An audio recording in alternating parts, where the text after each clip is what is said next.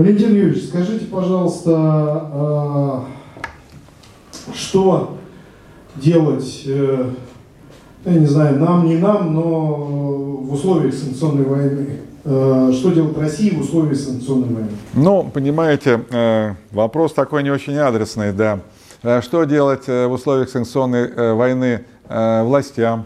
Что делать в условиях... Властям, да. А, властям, да. Я думал, нам. Властям, значит, на самом-то деле власти э, Российской Федерации находятся в привилегированном положении, потому что а, у них есть уже э, э, перед глазами опыт, опыт, как наша страна реагировала на подобного рода санкции и как она выходила из этого блокадного окружения. Я имею в виду, что после 1917 года буквально Э, в декабре месяце были уже объявлены э, первые санкции. Тогда, правда, использовалось слово блокады, а не санкции. Э, первая это была морская блокада, это значит блокировка судов, которые двигались по Балтике. На Балтике были выставлены такие заграждения. Вот. Дальше началась торговая блокада в том смысле, что правительство наших бывших союзников по Антанте, они э, приняли законы э, и подзаконные акты, которые запрещали просто-напросто э, вывоз многих видов товаров в советскую Россию. Потом была кредитная блокада. В 1925 году появилась еще золотая блокада. Золотая блокада – это нам значит, было запрещено использовать даже золото для оплаты импортных товаров предлагалось, э, что мы э, можем э, закупать какие-то жизненно необходимые товары, только продавая пшеницу, зерно, ну еще там очень небольшой набор товаров. Собственно говоря, тут цель была не столько коммерческая, финансовая, сколько это был своеобразный способ удушения голодом нашей страны. Поэтому там про Голодомор много чего было сказано и написано, но почему-то многие авторы даже не увязывают э, действительно факты голода с тем, что э, Запад нам объявил такую золотую блокаду. Вот, э, но э, понятно, что э, э, большевики вынуждены были пойти на какие-то компромиссы, значит, э, на смену э, военному коммунизму, в 2021 году, после э, кронштадтского мятежа в марте 2021 года, э, было объявлено о переходе на новую экономическую политику – НЭП. Большевики прекрасно понимали, что НЭП он не может долго продолжаться, вот, иначе произойдет реставрация капитализма. Большевики могут просто утратить политическую власть. Говорили на несколько лет. Но э, были противники перехода на другую модель, а уже как бы концептуально было понятно, какая должна быть другая модель. Мобилизационная модель экономики. Потому что ни одного года не было в 20-е э, в 20 годы, чтобы э, нам не угрожали э, значит, военной интервенцией. Понятно, что рано или поздно будет интервенция. Правда, если в 20-е годы угрожали интервенцией со стороны стран Антанты, то уже в 30-е, и особенно в конце 30-х годов, уже напрямую намекали, что это будет а, агрессия Германии и а, ее союзниц, ее союзников. Вот такая ситуация. Короче говоря, а, было понятно, что необходима мобилизационная модель экономики для того, чтобы значит, восстановить разрушенную экономику, создать промышленный потенциал. В общем-то, до Первой мировой войны в России была промышленность, но я бы сказал, это была а, промышленность а, такая тяжелая, промышленность добывающая или промышленность, связанная с производством продуктов с небольшой добавленной стоимостью. Ну, проще говоря, чугун, сталь, вот, уголь, кокс. Вот, а Советскому Союзу а, необходима была а, промышленность замкнутым циклом. То есть а, мы должны были бы стать самодостаточной страной. В этом случае бы мы действительно не зависели бы от каких-то событий на мировом рынке, ну, например, таких событий, как мировой кризис 29 года, который накрыл мощной волной цунами западной экономики, и не зависели бы, конечно, от санкций или блокад. Это э, вот была такая э, задача или сверхзадача. Другая сверхзадача – это э, создание такой промышленности, которая позволила бы создать мощный оборонный щит на случай неизбежной военной интервенции.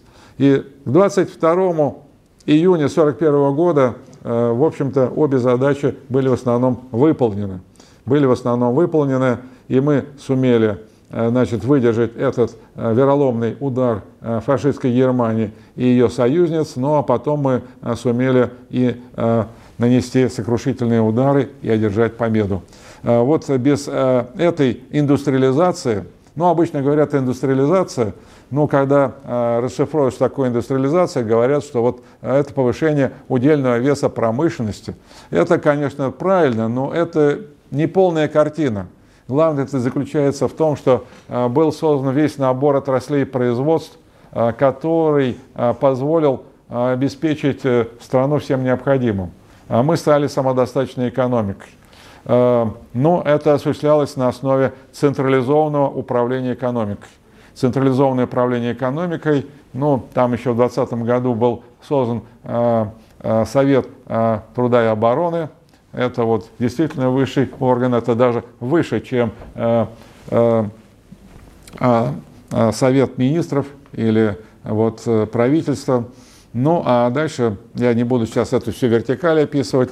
Э, в общем, это э, многоуровневая система управления, но это была очень жесткая система управления. И важнейшим инструментом этого управления было планирование. Но сегодня тоже используют слово планирование – но вот вы знаете, говорят индикативное планирование. С моей точки зрения, это какой-то, э, ну, это несовместимые слова индикативные.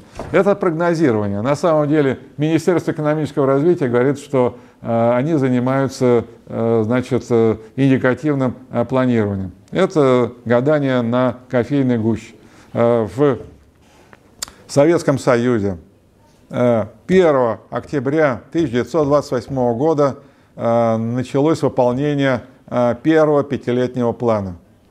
Это был директивный план. Директивный план, это был закон. Это был закон, который значит, утверждал те показатели, которые были предложены и рассчитаны Госпланом, высшей плановой комиссией при правительстве. Вот, но дело в том, что а, планирование, оно тоже иерархическое. А, свои планы были у министерства ведомств. В министерствах были главки, под главками находились какие-то производственные объединения и холдинги. Ну и, наконец, низовое звено – это отдельные предприятия. И э, система показателей, она была сверху донизу. Понятно, что до каждого предприятия доходила только часть этих показателей – но э, тут важно отметить, что э, при этом планировании э, главным э, был разрез отраслевой. отраслевой. И э, планирование осуществлялось на основе разработки межотраслевых балансов. Вот почему отраслевой подход, межотраслевой баланс. То есть необходимо было состыковать э, все э, отрасли между собой, ну, на основе такого матричного подхода. Вот, условно говоря, некая матрица, в которой там 100 э, э, столбцов и 100 э, строчек. И вот каждый квадратик в этой матрице, он отражал как раз вот эти межотраслевые связи, и они подробно разрабатывались, и таким образом обеспечивалось сбалансированное, сбалансированное развитие экономики. Вот был, конечно, и региональный разрез планирования, но он был как бы дополнительным, а не главным не главным. Ну и еще хотелось бы обратить внимание на то, что ведь э, в планировании, в наборе показателей э, э, присутствовали почти исключительно натурально-физические показатели. Э, ведь э, сегодня э, наши руководители там иногда говорят, вот у нас такой валовый внутренний продукт, называют какие-то абстрактные денежные единицы, иногда в рублях, иногда в долларах. но нам-то нужен конкретный продукт. И даже не просто конкретный а продукт, э, который удовлетворяет жизненно необходимые потребности человека, но а, продукт в достаточном количестве и продукт, который не зависит от импорта, не зависит от импорта э, конечного продукта не зависит от импорта каких-то комплектующих и составляющих при производстве конечного продукта. Тут много моментов. Это целая наука, целая наука планирования. Вот. Э, но, к сожалению, сегодня эта наука, она забыта, э, многие вещи утрачены. Вот, еще раз повторяю, директивный характер. Директивный характер. Поэтому какие-то отклонения от плана, они допускались э, только в исключительных случаях, как корректировка плана, э, которая утверждалась точно так же, как и основной закон. Точно так же, как основной закон. Ну, как вот вносятся какие-то поправки э, Государственной Думы в закон, так вот и корректировка плана – это такая же ответственная процедура. Вот, ну, я рассказываю, конечно, только отдельные элементы этой системы управления – в этой системе управления, конечно, очень э, важным элементом является э, значит, э,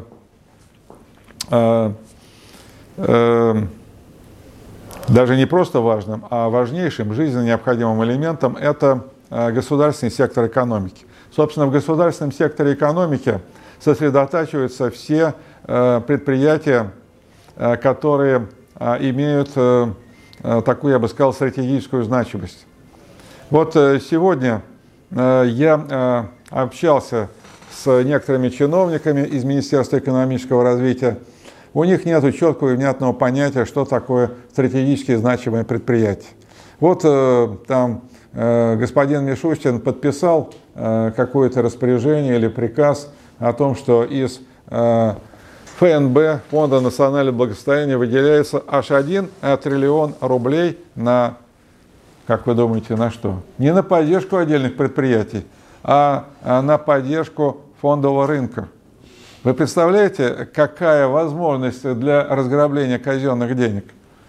А на самом-то деле э, можно и нужно действительно использовать ФНБ, но для целевого финансирования, прежде всего, тех предприятий, которые имеют статус стратегически значимых. Но у нас нет, к сожалению, такого статуса. Есть э, как бы по понятиям, вот это стратегически значимое, а это не очень стратегически значимое. То есть, э, в общем, отсутствует, я самое мягкое выражение использую, э, культура управления, культура управления экономикой. Вот так вот. Ну, что еще хотелось бы сказать? Хотелось бы сказать, что когда значит, начиналась индустриализация, то для нее нужна была совершенно другая денежно-кредитная система. А, с некоторым запозданием, но реформа денежно-кредитной системы была проведена в 30-32 годах. А, где-то э, в конце 20-х годов э, в Советском Союзе было около 100 банков. А, были частные банки, были банки с участием иностранного капитала, смешанные формы собственности, были государственные, частно-государственные. Короче говоря, был наведен порядок. Э, значит, э, э, во-первых, был введен принцип государственной монополии банковского дела. Частный капитал не имеет права вообще заниматься банковской деятельностью. Это совершенно правильно, потому что банки – это кровеносная система экономики, а доверять частным лицам кровеносную систему – это крайне опасно потому что у них появляется искушение, грубо говоря, э, перекрывать э, э, в необходимых для них случаях это самое кровообращение. Ну и на выходе осталось примерно 10 специализированных государственных банков. Главный, конечно, это Госбанк, это эмиссионный центр. Дальше это тот банк, который уже на излете советской власти получил название Промстройбанк, Жилсосбанк, кооперативный банк, э, банк для внешней торговли. Да, ну еще очень важный такой момент э, э, устройства денежной системы – это четкое разграничение двух контуров денежного обращения – наличное обращение и безналичное. Практически эти контуры между собой почти не сообщались. Безналичное обращение – это обслуживание предприятий, Наличное обращение – это обслуживание населения, выплата зарплат, пенсий, стипендий, значит, работа розничной торговли.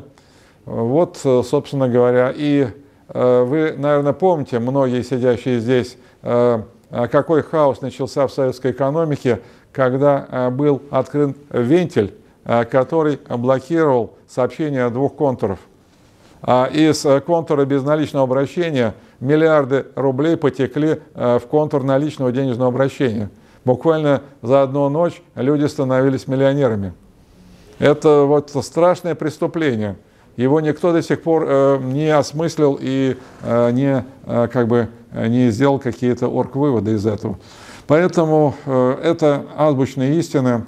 Меня могут спросить, а где же тут еще контур валютного обращения – Э, я вам должен сказать, что уже э, в середине 30-х годов э, было абсолютно исключено использование иностранной валюты во внутреннем обращении. Во внутреннем обращении. Тут я перехожу к очень серьезному такому вопросу о индустриализации. Собственно, индустриализация предполагала прежде всего строительство новых предприятий. Для справки скажу, что до начала Великой Отечественной войны было построено примерно 10 а, тысяч предприятий. Экономика стала действительно самодостаточной. Я нашел такую архивную статистику. В 1940 году значит, э, примерно на экспорт шло не более 1% производимой в стране продукции. Внутренние потребности страны в 1940 году покрывались за счет импорта всего 0,4% потребностей. То есть практически была выполнена эта задача с помощью внешней торговли. А в первую пятилетку в основном закупалось оборудование, которое было необходимо для создания тяжелой промышленности.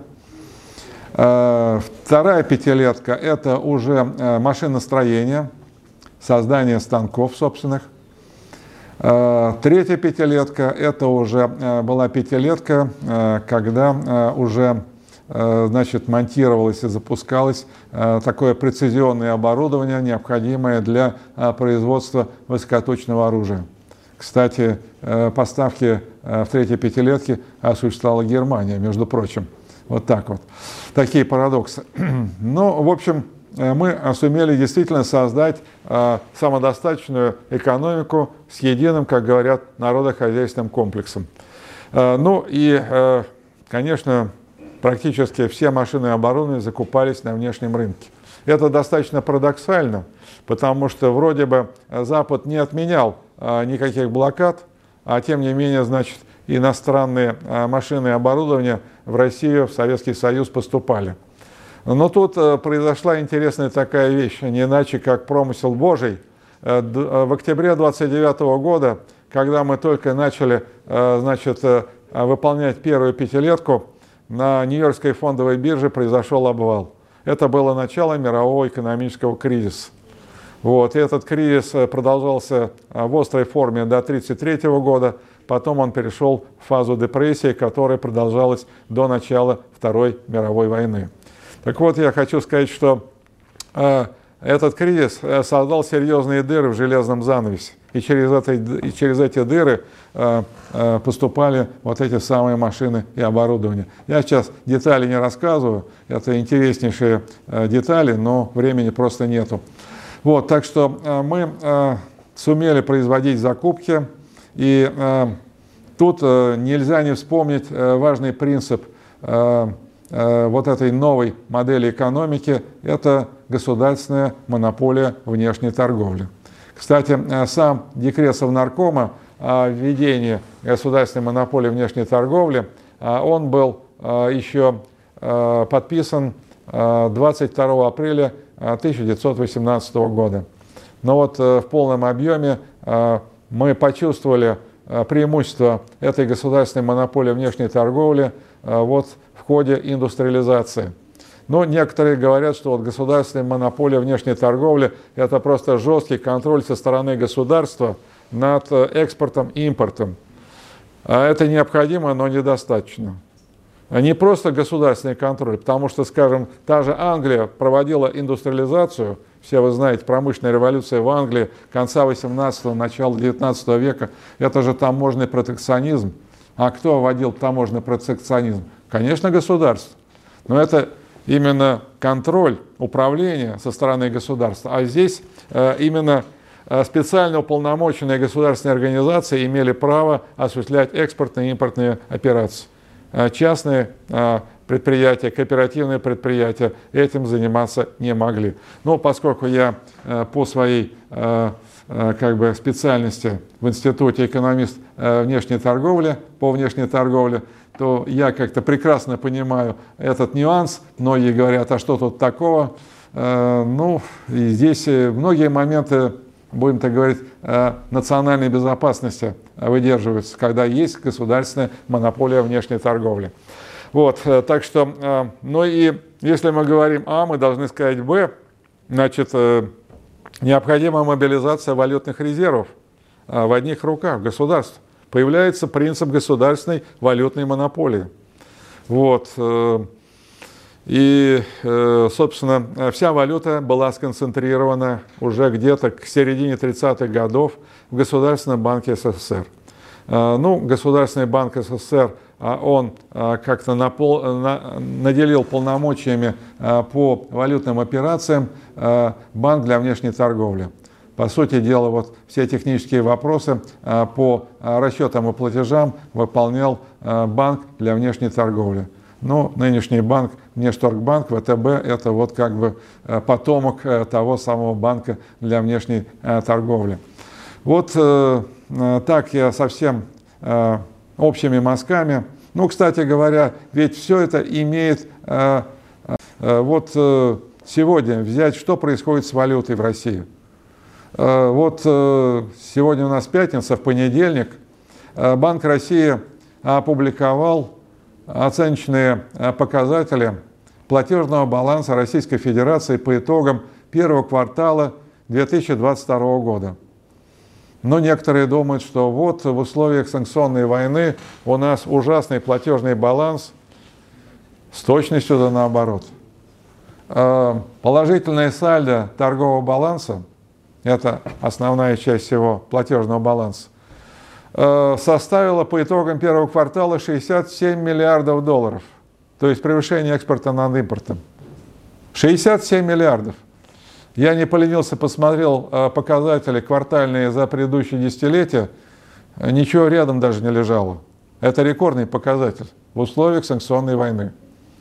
Э, вы спросите, как это можно объяснить? Отчасти это можно объяснить тем, что еще с конца прошлого года, а, даже с второй половины прошлого года, начался тренд на повышение цен на энергоносители. Сейчас не буду объяснять, каковы факторы этого тренда.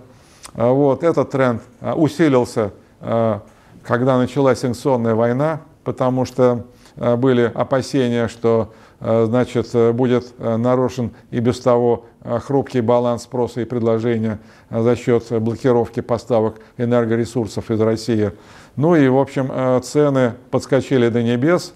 Ну и, наверное, еще надо иметь в виду то обстоятельство, что, в общем-то, в общем, эти два момента, они уже достаточно... Да, и, наверное, еще такой момент, как сокращение импорта экспорта прет, а импорта действительно за первый квартал сократился.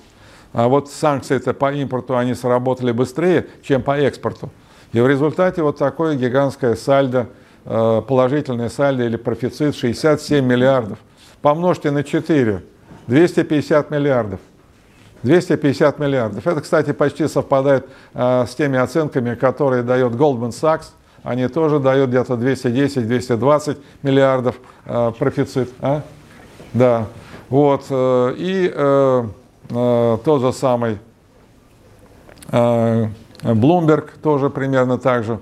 То есть на нас просто льется валютный дождь. Льется валютный дождь. Ну и как бы приток вот этой валютной крови, а он гигантский, а оттока нет.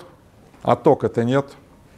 А почему нет оттока? Во-первых, значит, э, заблокирован импорт, частично заблокирован заблокирован вывод капитала, вы знаете, как российского, так и иностранного.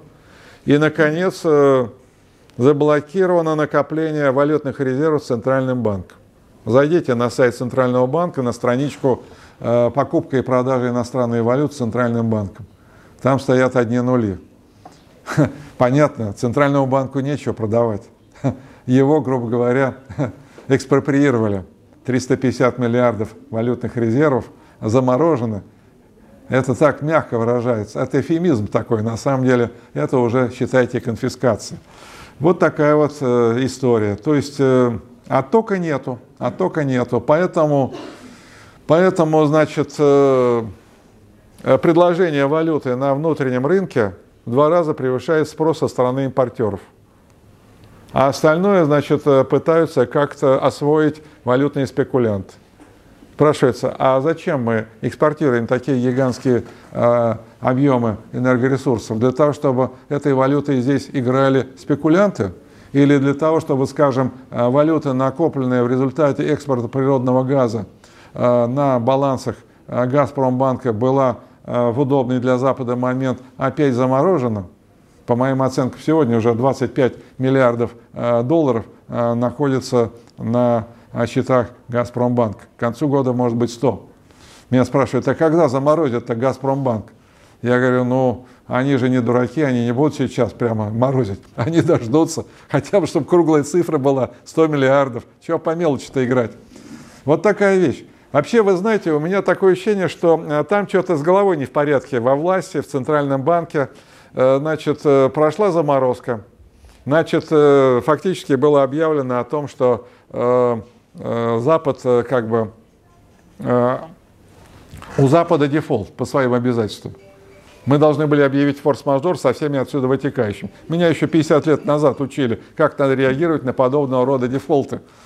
Такое ощущение, что там ни одного грамотного человека нет во власти, они не знают, как реагировать на эти вещи. Ну вот, э, получается такая странная ситуация.